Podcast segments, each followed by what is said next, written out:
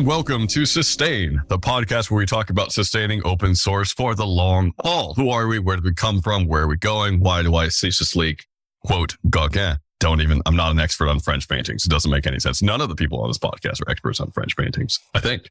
You never know. Really excited about our guest today, but before we introduce them, I want to make sure you know who the hosts are on this podcast because other voices may chime in. So I am, of course, Richard Littauer. Hello, everyone. And also on the podcast, we have the inevitable Justin Dorfman. Justin, how you doing? I'm doing great, Richard. How are you? Doing good. Went birding this morning. Rusty Blackbird. Nice. And then we have the inexorable Ben Nichols. Ben Jam, how you doing? I don't know what inexorable means. That's okay. That's fine. We'll leave that up to the brief. no, keep it in. Then we have the, I can't think of another in word, but we have an amazing guest who you just heard, Amanda Brock. Amanda is the CEO of Open UK. We have had her on the podcast before. We'll have a link to that in the show notes. Open UK is a really cool organization that actually I'm going to leave her to describe because I don't have the elevator pitch down. So, Amanda Brock, how are you doing first? I'm doing really well. Thank you. Excellent. Can you tell me again, what is Open UK? Yeah, we're an industry organization about the business of open technology, and that's open source software, hardware, data. When I say the business of open technology, it always sounds like we're very corporate focused, but actually we're sort of the opposite. And we focus on everybody in the UK, everybody geographically based who works or wants to work around open technology. So we don't care who employs you. So long as you're in our space, we're interested in working with you. And we do a bunch of different stuff around community, legal and policy and learning, which I'm sure we'll talk more about. So the UK is really interesting technologically wise um, because not only does Open UK sort of work on policy, but there's also other areas. I'm thinking in particular of SSI, the Software Sustainability Institute, which is run by Neil Chue Hong. Can you tell me the difference between Open UK and SSI and how that works? No. Okay, that's all right. I think I love that. I can't answer. No, I don't know the difference. I don't know enough about them. I was just talking about them recently to somebody at the BCS who is on their advisory board. I think they're really interesting. I suspect, without being able to comment much on them, that we're much more focused on policy and big picture in terms of open technologies. Interesting. When you say policy, does that mean you're advising governments? Are you a lobbyist? What sort of policy work are you doing? So we don't cut this up in the UK the way that you do in the US. And we are about to announce probably around the time this podcast comes out, the founding of an all party parliamentary group. And that's the way that we educate politicians here. That APPG will be on open technology and it will be free to participate in. And Open UK will be what's called the secretariat, working with some politicians to lead it and bring topics into government for discussion. And then we do responses to legislation, advocacy, all sorts of different bits. But the laws and the ways, the whole policy piece is very, very different here from what you're used to in the US. Interesting. What I'm used to is probably, well, I, I feel like I always straddle the Atlantic because I also went to University of Edinburgh. I lived in Britain for a while, but also the conversations that are really about on, around software. We both, know, we both know you live in Scotland. You didn't live in Britain. Come on, admit it. that is actually very true. Thank you very much. I did not live in Britain.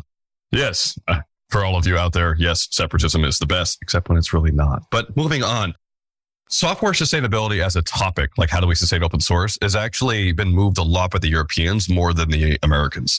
American government tends to be really, really slow at doing things. And also our politicians are, for lack of a better word, crap. So it's really interesting to see how it's been playing out over there on the other side of the pond. When I think a lot about European policy, I think about Open Forum Europe, like Astor's work. But of course, the UK is in this really awkward spot right now. Don't worry. We had Trump for a while. There's all sorts of like everyone kind of is going through an issue at the moment. But I've been wondering, has Open UK's mission changed since Brexit now that the UK is more of an independent body as a national group? And how has that influenced how we think about tech in Britain?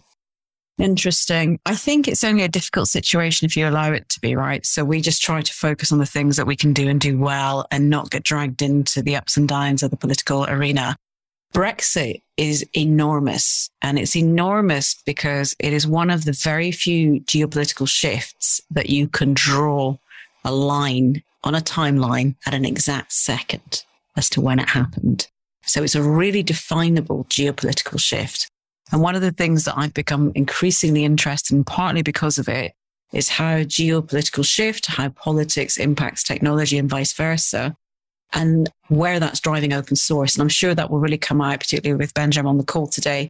Some of the issues that we're seeing at a government, a political level, and that the cascading effect that that's having across open source software in particular will be something I'm sure we're going to talk a lot more about. Open UK's remit, however, didn't change much because we are only just over three years old. And one of the reasons that I agreed to take on the role was that I saw a need, a gap that needed to be filled post Brexit.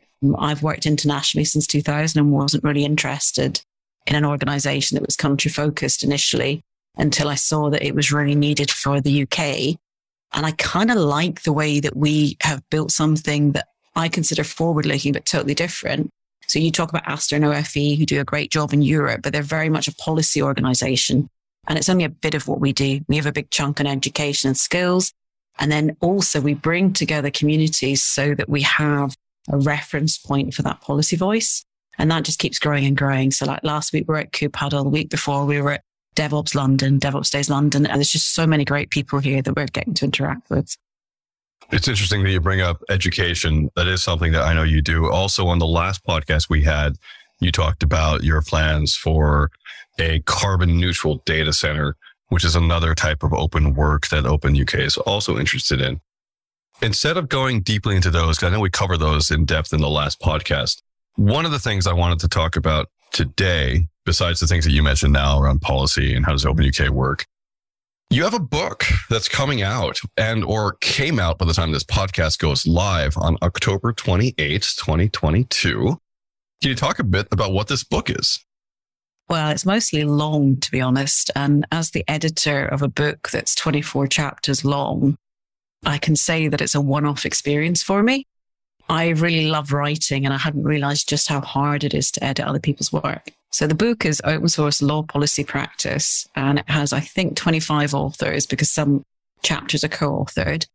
And it flows through community, legal and commercial issues by splitting them into the sort of IP issues that we all know and love around open source, community building, that kind of stuff, looking at commercialization, looking at foundations, and really super interesting stuff that will be quite groundbreaking on the economics and on the standards piece and the issues that we're seeing in the standards sector. Knut Blind and Mirko Boehm have written that section. So uh, I have to say my chapter is definitely not one of the best, but it is a really stupendous book. And bizarrely, these things are always super expensive, right? It's published by Oxford University Press. It's come out at £75 and I have a flyer that has a discount somehow taking it to 52 that I think I can share with the world. So it's a relatively inexpensive book to start with for that kind of text. But actually, the Veitch Foundation sponsored open access, which I'm really pleased about. And we'll share that open access link. I think I'm the only person that makes any money out of it. And I don't care about it. So please just help yourselves to it and use it as much as you possibly can across community projects. I'm more interested in making sure that that knowledge is there as a source of reference for people. Because I think as we get back into the policy conversation, the content of this book is something that will help guide people around some of the issues we really have to deal with. And I'm so sad. I spent hours on the index and it's nowhere near perfect, but trying to find ways for people to have recognizable words to go and check legal points rather than having to go off and either work blindly or take legal advice every time they need something. So hopefully that will be a good first port in a storm. Nice. I like, and I'm also glad they're going to have an open access version. OUP titles are really expensive. 75 quid is a lot. And as much as I would like to see that money go to you as the author, to be honest, not much of it will per book. No, no, no. I'm it's not worried about give the money. People, please just take it, use it as much as you can. That nobody is interested from the, the author perspective and the editor perspective about making money out of it. It's not the point. How does your publisher feel about that? I got them open access funding, so I'm hoping that they're going to be fine about it. It's restricted for commercial usage, and I suspect that it will get adopted quite heavily in universities. There isn't another text like it. So, you know, as we. Oh, that's good. Right. And it's kind of why we wrote it. So there's this community element where you want to create the resources But also, there was a first version of it with two other authors, which is about 10 years old now. And we all know how much open source has shifted in that last decade. Andrew Katz also brings in, he was on the podcast with me before, brings in hardware and some of the other opens into it. But I think there's a real gap in technology education in universities around some of these topics. And I'm hoping it sort of gives a curriculum. So it's like, in a way, Oxford Press, they're just like, we want this to spread. We want this in our universities and just everything. That's how they get paid. We had a really good sponsorship put in place from the Veitch Foundation to enable the open access. They've paid for that to happen for us. So it means that for non commercial usage, it's absolutely there to be taken. Awesome. Looking at the author's website, it actually is a, a pretty interesting selection. So there's Mirko Boehm, there's Pamela Chestek, Richard Fontana, who we've also had in the podcast, McCoy Smith, who we've had in the podcast. And it's just a list, Karen Sandler. It's really good to see all of these voices who have been so instrumental in figuring out what we mean by open source policy. It's kind of a who's who of the OSI legal list, to be honest. Yeah, I'm not fun. on the legal list. I don't like licensing, so I'm not on the legal list. I have the most amazing panel at All Things Open to launch the book. And I think it's on the Monday, the 1st of November at 1245 local. And I have Pamela. Right after the sugar rush wears off. Ah, yeah, but yeah, wait, wait, wait. So I have Pamela Chestek, I have Karen Sandler, I have Jilayne Lovejoy, I have Nithya Ruff, I have Kate Stewart as my five panelists. I'm moderating and all things open are creating a space on the app where you can ask us anything. And then we will answer all questions for all comers. So I'm hoping it's going to be super exciting. And you don't often see a list of people like that doing a panel. Well, I have some immediate questions before that panel. So one of them is you have a chapter on sustainability and open source. This is probably written by Christian Perino, who is the Open UK's chief sustainability officer. Can you talk a bit about what goes on in that chapter? Because it seems relevant to this podcast. Yeah. So looks the sustainable development goals, some of the work we did towards COP26 last year. We're evolving that. We have an event in November on that is aligned to COP27 really on open technology for sustainability, where we will be looking at societal value metrics. And it's very much a V1, but looking at the SDGs. So Christian picks up on all of that stuff. I don't know if you'll remember, but in our kids course, he also did a whole load of curriculum linking the SDGs into open technologies, open source software. And SDGs, what does that stand for? Goals, Sustainable Development Goals, United Nations. Awesome. Mm-hmm. Cool. Yeah. Sorry. We don't actually talk about sustainability environmentally as much as we could on this podcast. Normally it's about sustainability of open source going forward. Well, that's a really good point because when we talk about sustainability, we also are not just talking about the environmental, although that's hugely important. And of course, open source's values and open source's technology really sits well with that and reduces emissions through things like the containerization stuff. But actually, the SDGs are really quite broad. And I find it fascinating how many of the goals that have been set by the UN there actually align with the values of open source. So things like creating things for all people, making them accessible for everybody, poverty not being a barrier to access technology. That sort of stuff is, is much broader than the environmental piece. And that's what the sustainable development goals are all about. So I just love the way the two align. So, if I can, I would quite like to drag you back to this all party political group and the meeting that is going to be happening on the 17th of October, which will probably have happened by the point this goes out. But I just wanted to talk a little bit about what are your kind of goals for that event and within kind of creating that group within government and how does that relate to what you see kind of happening in the EU and in the US generally? So we have the goals for the day on the 17th of October being to create a broader engagement across UK government. So we have an event for those who don't know called Open Source Infrastructure, Curation and Security. And it's made up of a number of keynotes and six panels, the last of which is on funding, which Ben is on. So it starts looking at what infrastructure is, looking at how the public sector is impacted by that today as a digitalized infrastructure, which is inevitably software defined, which is inevitably open source. So what does that mean? And how are governments are using and benefiting from open source software across the public sector in their national and critical national infrastructure. And it sort of weaves a story from there where we'll look at the Biden ordinance and security, the supply chain and software bill materials piece. We'll move from that to talking about governance and good technical hygiene, the stuff that makes up curation. We then focus on security, technical issues, security policy issues before getting to that funding question. Now, it's a small event with what I hope will be a big reach. So we will be sharing videos afterwards. We have some senior figures from open source, from government participating in it. And we have an audience which, assuming people turn up, which we'll know by the time this comes out, will include a lot of different parts of UK and devolved nation governments. So for me, it's a stage one. And I'm going to say something that's slightly risky, which is that stage two is the state of open OpenCon, which named to be confirmed, but I'm 99% that certain that's it on the 7th and 8th of February in London, which will be for a couple of thousand people.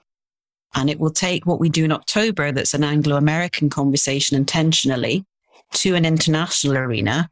And it, I think it will be an entirely unique event where our goal is to have the global conversation that needs to happen around joined up funding and a joined up approach to this use of open technology, open source software in infrastructure to a broader audience. And we're trying to create an event which will be for the engineering community, which is partly why it will follow FOSDEM, and for the more business focused community, because all of us need to be aware of what is happening here. And there just doesn't seem to be enough information filtering across.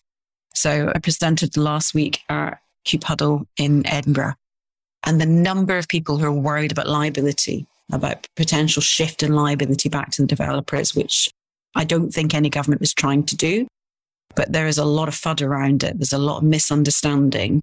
And I think it's really important that the governments also see the level of engagement across our communities is strong and that we are a largely united, at least, body that wants to see them understand how they do a much better job of curating open source software and ensuring that when they're using it, they're giving back both in terms of contribution and economic contribution, but also in that they manage it well and that they learn how to do the maintenance that's needed, how to build communities, how to contribute, that they stop funding software that thinks or says it's open source when all it is is taking proprietary code, sticking it on GitHub with an open source license, no documentation, no process around it, no plan for the future, and not sort of subscribing to the values. But it really is something that I think matters, and we want to try and bit, bring folk together around. I'm more than happy to jump on the uh, open by nature versus open by design kind of thing. So I'm really excited about this event, and it sounds like even though this is a smaller event, that you already targeting like a broader kind of representation of organizations and institutions that, you know, effectively stakeholders in that space. Do you think that there is anything that's going to happen within government from kind of now until February? And what do you think of like the government's response in the US with the kind of executive order around expenditure on open source in government departments and some of the kind of guidance around like a software bill of materials and better understanding of what components are in software that's used in government. Are you thinking that that's going to be a line that government follows? Is that something that you're going to support or is it something that you're going to try and have more of a rounded conversation about? I think we need to talk about it. And I think we need to talk about most things. I met a director from the European Commission, Lorena Boix, something. I'm terrible with names, so I apologize. Two weeks ago at a conference on security. And they have just put in place the draft Cyber Act in Europe. And there is a slight issue in my mind with it because it talks about commercial open source and it tries to split open source and commercial open source and create different responsibilities. And I was really pleased that she was very open to the feedback I gave her around that. And we'll be submitting it formally too. And was very clear that what they're trying to do in Europe is ensure that the end user is responsible. Now, by that, open source is distributed freely. It's distributed on a, an OSI approved license. It's distributed without liability, right? On the other end of the scale, the user will take that open source and use it in all sorts of different scenarios, which can include regulated space or high risk spaces. And that user needs to own that and that the laws need to reflect that. Now, SBOMs are about transparency and clarity. And in my days at Canonical, we used to create equivalents all the time. All the commercial customers wanted things like that. So I think having that standardization is good. And I think it's needed. There is a point in the dependencies where we're just going to have to draw a line and we're not going to be able to put everything in there prehistorically. It's going to be to a certain point and we're just going to have to stop and say that's as good as you get. But I think you see a rise in the usage from the Biden ordinance. In the UK, the Open UK survey showed about 23%, something like that, 21%. In the US, it was over 70% of organizations that are using SBOMs now. And the legislation is meant to be pushing the end user to have it. Now, that's fine because that's their responsibility. When you want things from the open source community, you cannot simply expect those things to be done for free. You know, we give you the code. It doesn't mean that everything else that you could ever ask us to do, people are going to go off and do. Now, when I was being asked about security and are you going to have to become a security expert, I was sort of joking with a, a young friend saying, if I was your mum, I would tell you to go and do a course in security we're all going to need to know that going forwards and it'd be a brilliant thing for everyone to do. But I don't think the obligation can ever fall legally fully on the open source community. It has to sit at the end user level. And if they want work done, it needs to be through curation and that needs to be paid for. And that's where the liability shifts when you contract to do work that you're paid for. And even then, and I'm going to keep saying this, you should not be taking on liability for the open source code you should be taking on liability for the work you're paid to do. SBOMs for listeners who aren't sure are software bills of materials, and it's an industry way of basically listing all the things that are in your software. This is, of course, very, very difficult for open source packages because open source packages tend to use dependency trees, which go all the way down until you're just swimming in a pool covered with turtles. So one of my questions while listening to this conversation is you say you can't put work on open source maintainers without paying them, which is accurate, but also payment is only one possible way of basically remunerating people for their work. And some people may just not want to be involved at all. Do you know if there's been conversation about what happens if one part of the dependency stack just doesn't want to be included and doesn't want to bother with having an SBOM or dealing with the, any governments yeah. or anything like that and refuses to do any work? Well, I don't know that you're necessarily going to have to. That's the whole point for me. When I talk about money, money's a useful thing. And the more that I run Open UK, the more I appreciate that and the value of the money that different partners and sponsors give us because it allows me to do stuff. And I raise money to do specific projects and that facilitates it. Now, sometimes I do it myself and sometimes I go and get someone else to do it for us. And that's how I see this panning out. When the work needs done, I've tried to be clear and sometimes my old lawyering skills coming in, maybe I'm confusing a little bit. But the laws sit with the liability, as far as I can see, on the end user for the use case in which they use open source software. Changes to that need to be contracted for. And I don't think there is anything anywhere that I've seen that is pushing it back to the open source community. What we'll need to do is look at if people are willing to do the work and be contracted to do that, whether it's being a maintainer that they would be anyway, and that there is going to be recompense because their work is being used at a, an international infrastructure level, then we need to work out how that's going to happen. And that's a really big conversation that I do not know the answers to, but we need to start having the conversation with people like Benjam. The other piece of it is that nobody should ever be forced to do something they don't want to do, in my view. There are things we have to do for the greater good, but coding to me is a freedom of speech and it's not something that we should be regulating. So if someone doesn't want to participate, there needs to be a structuring that allows that high risk usage, that infrastructure usage or critical infrastructure usage. And I suspect we will see something new evolve, which I've been referring to as stewards. And I think we will end up with governments creating bodies. My personal view is they'll be public private enterprises or initiatives, and they will hold code that is sanitized or curated for usage in the public sector. And I think we'll see governments wanting that. And it's not an OSPO it's a hybrid. And I think it's somewhere between a foundation and an OSPO. And I think that that is going to create massive cadence. I think there's going to be a huge amount of traction. And then we've got to work out how the funding is done because one of the, the people coming to speak at our event in October is from the UN. He's the director at the UN. And people like that need to be engaged in this conversation to understand how we're going to reap that money, bring it together. I don't want to see countries setting up sovereign funds on their own. I want to see them working out how they're going to throw money into the giantest of giantest pots. If you figure that out, let me know because that sounds impossible. I mean, we're already seeing governments pushing this forward on their own, right? I mean, they even called it a sovereign fund in Germany.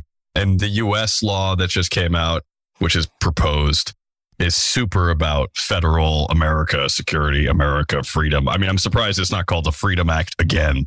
Ah. So, but you've got to live with that, right? You have to accept. And we, as an organization that's come out of Brexit in some ways, have had to deal with all of this. And we talk about focusing locally to collaborate globally. We're about UK leadership and global collaboration. And I'd love to see every country looking at their open source vote in that way. And if you don't try, it's not going to happen, right? Now, we've engaged with the people in the Sovereign Fund in Germany, and I hope they'll participate. They can't do this event in October, but I hope they'll be part of the event in February because all comers are welcome. We all need to be part of this conversation. We will not all be happy with the solution. It never works like that. But if we can do the right thing enough, then we should be able to create something that is really groundbreaking here. And there's so much of the bedrock of the work already happening in different pieces I think probably Richard, you see a lot of this too. I'm sure Justin and Ben also, but I get to see so much of what's going on across this space. And there are so many different pieces that drawn together could have a really strong impact in creating that conclusion, hard as it might be to get to. I want to come back to your idea of like the weird corporate slash governmental OSPO union foundation thing. Do you think that is going? No, no, I'm sorry. It's just, it's cool. I like the idea. So I'm thinking about it and I'm thinking, why don't I quit my job? Sorry, Ben, and just immediately go and start a company that copies open source code that's been provided as is into the commons and says, we'll provide the SBOMs for this code. And then just starts selling that to people as this is secure. Like, what's stopping me from doing that? I think that's what's going to happen in the future for people who don't want to deal with this stuff. Other companies are doing it already. Go on, go and make money. Lots of people are going to make money out of this. There's nothing to stop you. And there's nothing wrong with you doing that, making some money. Cool. You're going to part of the supply chain. And you were talking about not everybody wanting to do this work. If you're going to go and create SBOMs for hire, good, go for it. It'll take pressure off other people. ChainGuard started doing that. They started creating their own Docker images with like their own version of Nginx and Linux. So I think we're definitely going to see that trend continue. And honestly, I think it needs to be done because there's a lot of software floating out there that just have tons of vulnerabilities and really no incentive to fix them. And what I'm hoping is that I sort of know that we will see lots of companies doing this. And I'm not criticizing and I'm genuinely saying good luck to you. Go make money out of it. That's great. We want people to be able to make money and sustain the open source that they're going to be contributing back to, depending on the licensing when doing all sorts of stuff around and seeing it used is great. The other piece of it is that we still need to deal with the big picture. And what we don't want is for governments to get everything from companies, because if they do, they're going to end up back in a situation of vendor lock in. And one of the things that I've become acutely aware of in the last year, because I've done a bit more guidance and help to the public sector in the UK, is that you see commissioning or procurement of what is going to be open source done in a way that doesn't actually create this good open source, which I've already mentioned, but it also doesn't achieve the goals. And although I don't like the fact the goals are always economic and they're always avoiding lock in and creating code that will save money because it's reusable and recycled. Now, if you're effectively paying for proprietary code to be dumped with an open source license on GitHub, you are not going to achieve that.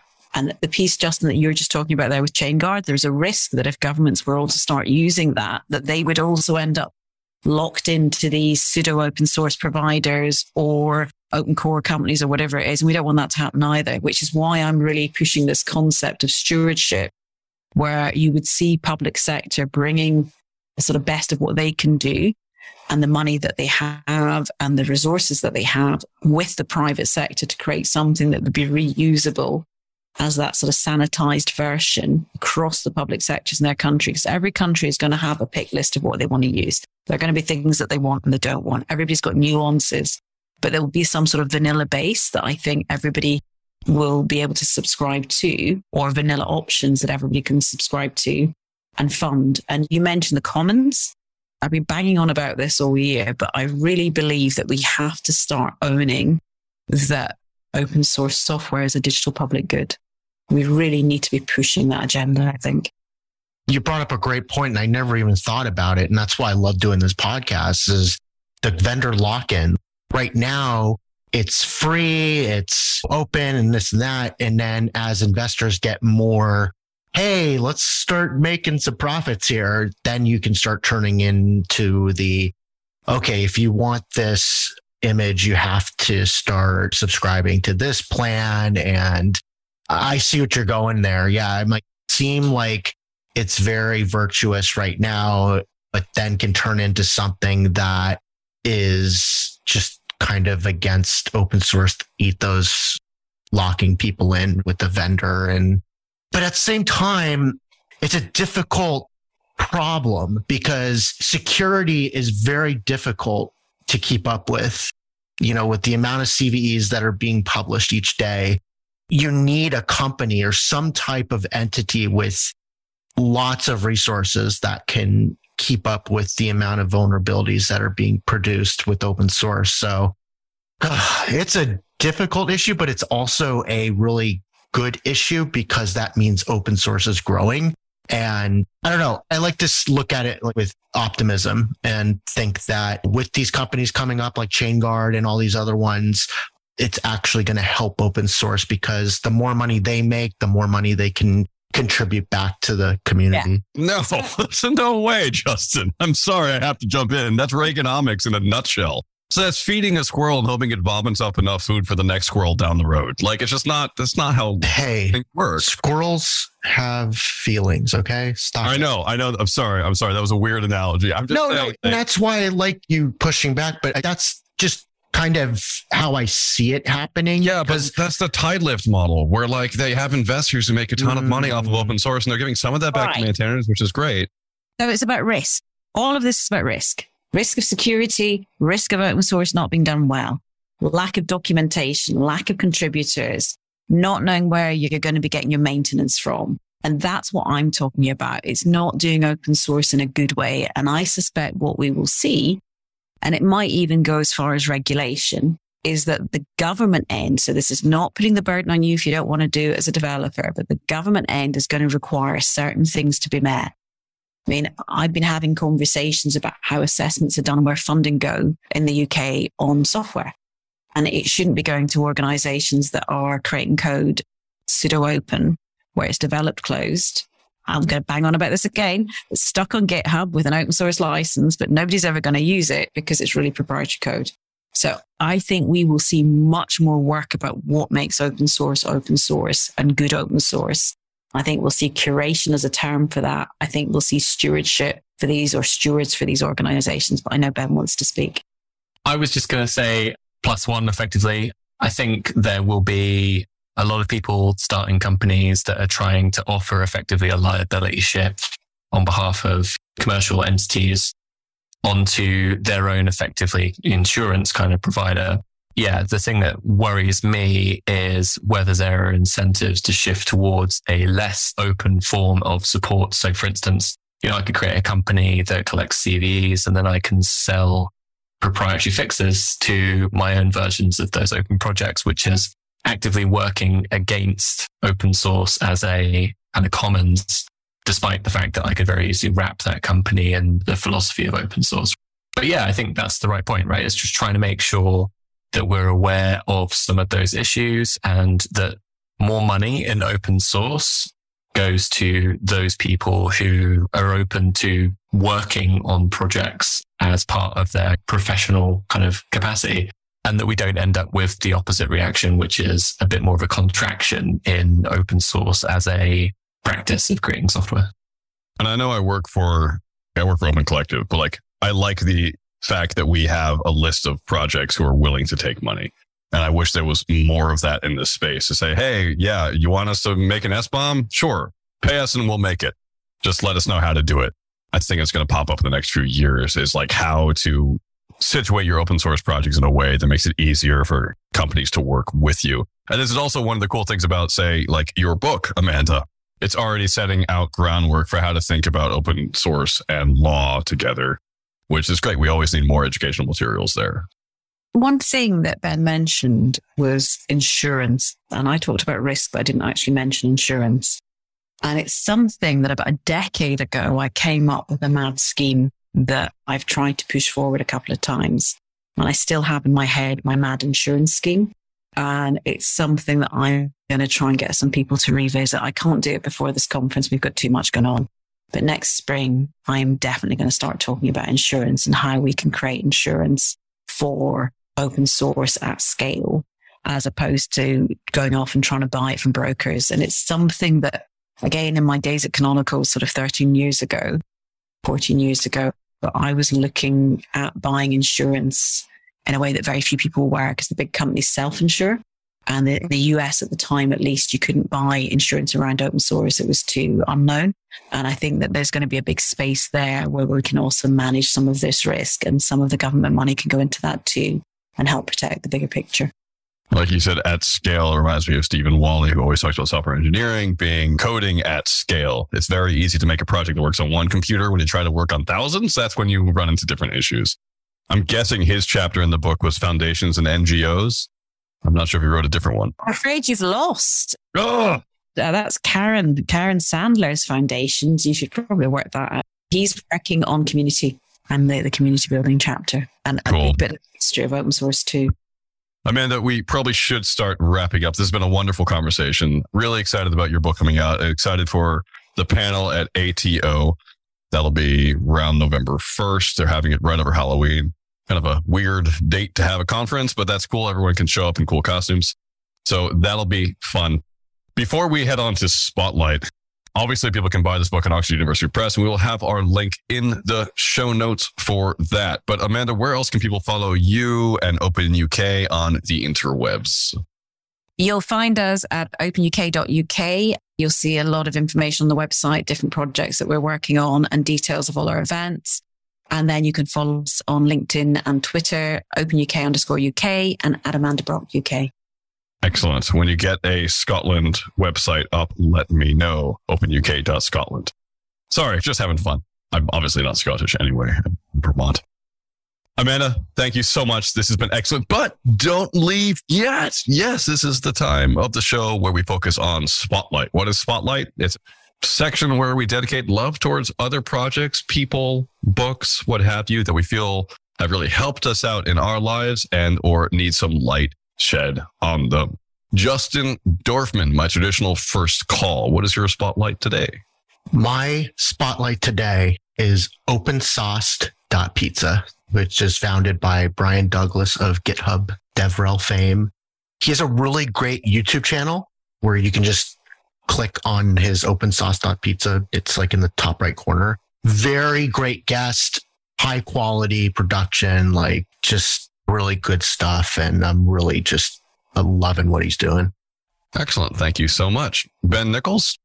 Mine is a revisit to a very popular program that I've mentioned before, which is Stellarium. And the reason why I wanted to mention them is that they have, after 20 years of building a free open source planetarium and astro kind of platform, released version 1.0, which is something to be celebrated. I love the idea of not getting to 1.0 until 20 years after you started. And I love the idea of a project like that going through many maintainers and having such a kind of solid foundation that they're kind of able to have that kind of history.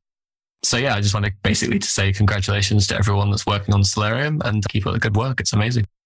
That is awesome. 20 years is, of course, a very short time interstellar levels. So that is great that they did it True so that. quickly. My spotlight today, there's so many things I could talk about, but obviously I'm going to talk about birds and the UK because why not? Collins Bird Guide is just a really excellent bird guide. If you're ever in Britain or even anywhere in Europe, it is the best guide for anglophones. So go look it up. It's really heavy, which is weird for a field guide because you don't want to carry a brick with you, but there's a great app that also has some really great sounds on it that can help you out. It's the app that I use when I'm in Britain and I want to know what life looks like and how do I identify that life if it has wings. So go check it out. And is like warm blooded, not an insect. I don't know what the insect guide is in the UK. I'm going to stop talking. Collins bird guide is great. Thank you so much. Manda, what is your spotlight? So you've confused me. So cormorants are not warm blooded, but they're birds in the UK. So They are warm blooded. Yeah, they spend a lot of their time. Ba- not they have to do. Is that not Yeah. biblical? No, they oh. actually have to oil out their feathers because they don't have the oh. protective oils that other birds have. And so they're drying them out all the time. They don't have that because it makes it easier for them to swim. Very good question. Okay. So clearly, I'm not writing a book about birds. The spotlight I would make today is on one of the people that we work a bit with at Open UK, Eddie Jaoude, who is a GitHub all star, but who has just won a prize from them for being the best educator. And he is tireless. He does so much open source education, absolutely amazing. Every now and then I end up on one of his Twitter, his live Twitter things, and we just see so many people taking their first steps into open source. So big shout out from me for Eddie. He has really good Twitter spaces. If anyone's into open source education and just even non code contributions, like he's just really all over the place. And congratulations, Eddie. Awesome. Thank you, Eddie. Thank you all for coming on the podcast. This was great. If you have any thoughts about Open UK, Amanda Brock, or sustaining open source software in the future, please do let us know. Of course, you can find Amanda on Twitter and LinkedIn, and we'll have that in the show notes. Same for Open UK. You can find us also on those places. So you can go to Sustain OSS on Twitter. You can email us at podcast at sustainoss.org. You can just go to sustainoss.org. You can go to our discourse on discourse.sustainoss.org. And if you like this podcast, you can always rate us on Apple, Spotify, and what have you. Always love getting some love there. If you would like to be on the podcast or you know someone who should be on, please let us know. And also, really do check out Amanda's book. We'll link it when it comes out. So, very excited to be able to do that. You could also go to the OUP's website and order it there. Should be out October 28th this year. Thank you all so much. And that's it. Thanks, y'all.